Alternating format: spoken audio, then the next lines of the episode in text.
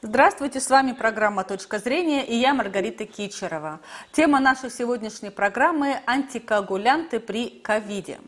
О разжижающих кровь средствах мы поговорим с врачом высшей категории, эндокринологом, диетологом медицинского центра династии Гончаровых Анной Георгиевной Гончаровой. Здравствуйте, Анна Георгиевна. Здравствуйте. Здравствуйте, уважаемые коллеги. Здравствуйте, уважаемые слушатели.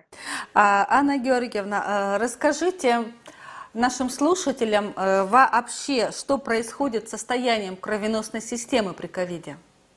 В организме каждого человека есть эволюционно сложившаяся, очень сложная, очень динамичная, очень легко изменяющаяся система, которая защищает нас от кровопотери это система тромбообразования. И действующая противоположно ей группа факторов, которые, наоборот, восстанавливают проницаемость и проходимость сосудов после формирования микротромбов или препятствуют тромбообразованию. Эти две системы динамично меняются в течение всей жизни человека и обеспечивают самое главное – доставку крови как основного энергетического кислорода, транспортного средства в каждую клетку, в каждый уголок нашего организма.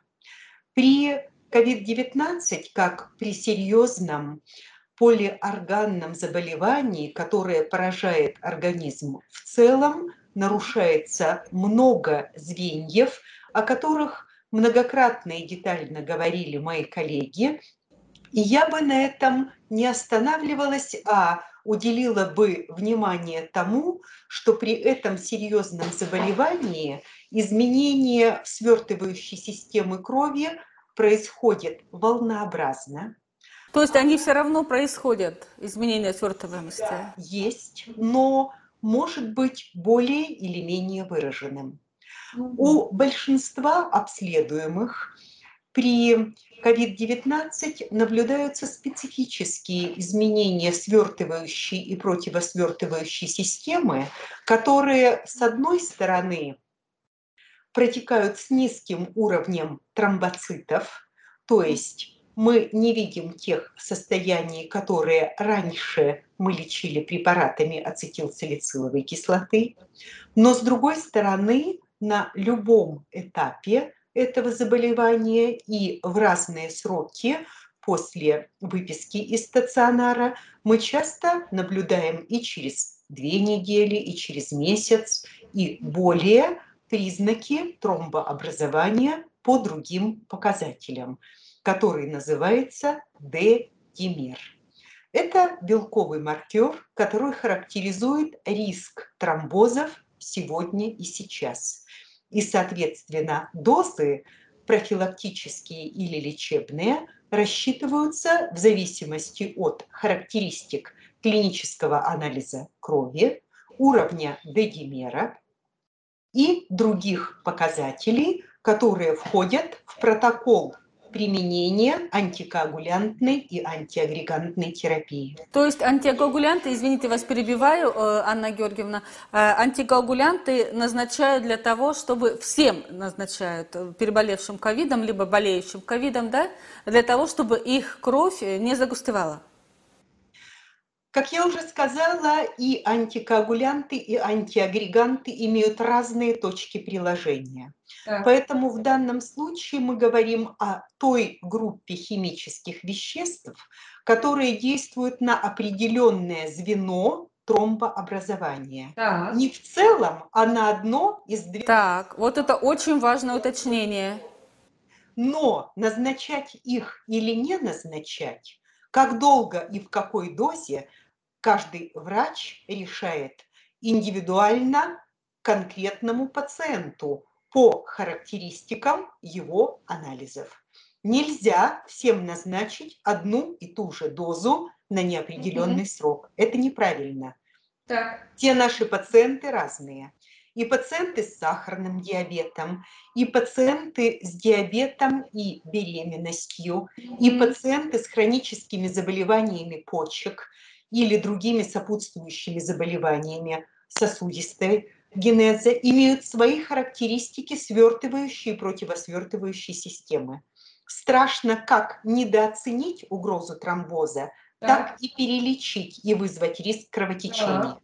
Поэтому я очень прошу пациентов регулярно следовать рекомендациям лечащего доктора и обязательно в рекомендованные сроки сдавать клинический анализ крови, уровень D-димера, коагулограмму и другие показатели, которые определены протоколами применения антикоагулянтной и антиагрегантной терапии. Нельзя допускать самодеятельности в этом сложном вопросе. Можно умереть от тромбоза, а можно иметь риск кровотечения. Поэтому в данном случае этот вопрос не допускает самолечения. Не допускает мифов, легенд. Вы должны строго доверять вашим докторам и наши доктора работают в соответствии с методическими рекомендациями и протоколами, которые ориентируются только на индивидуальные цифры в конкретные временные сроки. Угу. Анна Георгиевна, а какие антикоагулянты показали э, себя лучше всего в лечении? Что можно сказать об аспирине? К сожалению, при COVID-19 не зарегистрировано а, тех изменений по тромбоцитам, на которые действуют препараты ацетилсалициловой кислоты. В большинстве случаев, подчеркиваю я индивидуально, возможно сочетание разных заболеваний. Поэтому от препарата ацетилсалициловой кислоты при низком уровне тромбоцитов и отсутствии повышения агрегации тромбоцитов не применяются. На практике в стандарты оказания медицинской помощи входят препараты с такими торговыми названиями, как Эликвис, Ксарелта, Дибигатран и многие другие. Но подчеркиваю, что и показания к применению и дозы должны определяться только лечащим врачом по цифрам, которые мы получаем по результатам обследования в определенные сроки в течение или после перенесенного COVID-19. Угу. Анна Георгиевна, а стоит ли пить, э, продолжать пить э, разжижающие кровь средства уже после излечения? После выздоровления? Как правило, большинство методических рекомендаций рекомендуют сохранять прием профилактических доз антикоагулянтов или антиагрегантов до трех месяцев после перенесенного COVID-19, особенно у пациентов из группы риска, пациентов с сахарным диабетом, зарегистрированными сопутствующими сосудистыми заболеваниями. В ряде случаев, когда у пациента в анамнезе есть стентирование коронарных артерий или какие-либо другие операции на клапанах сердца, то эти группы препаратов дополняются предшествующими назначениями препаратов из группы клопидогреля или его аналогов для того, чтобы максимально обеспечить реологические свойства крови. А какие антикоагуляционные средства и в каком случае можно применять в домашних условиях, Анна Георгиевна?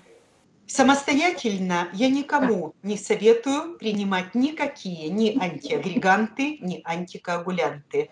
Это серьезные вещества, которые назначаются строго по цифрам ваших показателей в данные временные сроки. Сегодня уровень дедимера 1. Через 5 дней уровень дедимера может измениться диаметрально противоположно. Точно такие же динамические пластичные изменения характерны и для других звеньев системы тромбообразования и наоборот антикоагуляционной.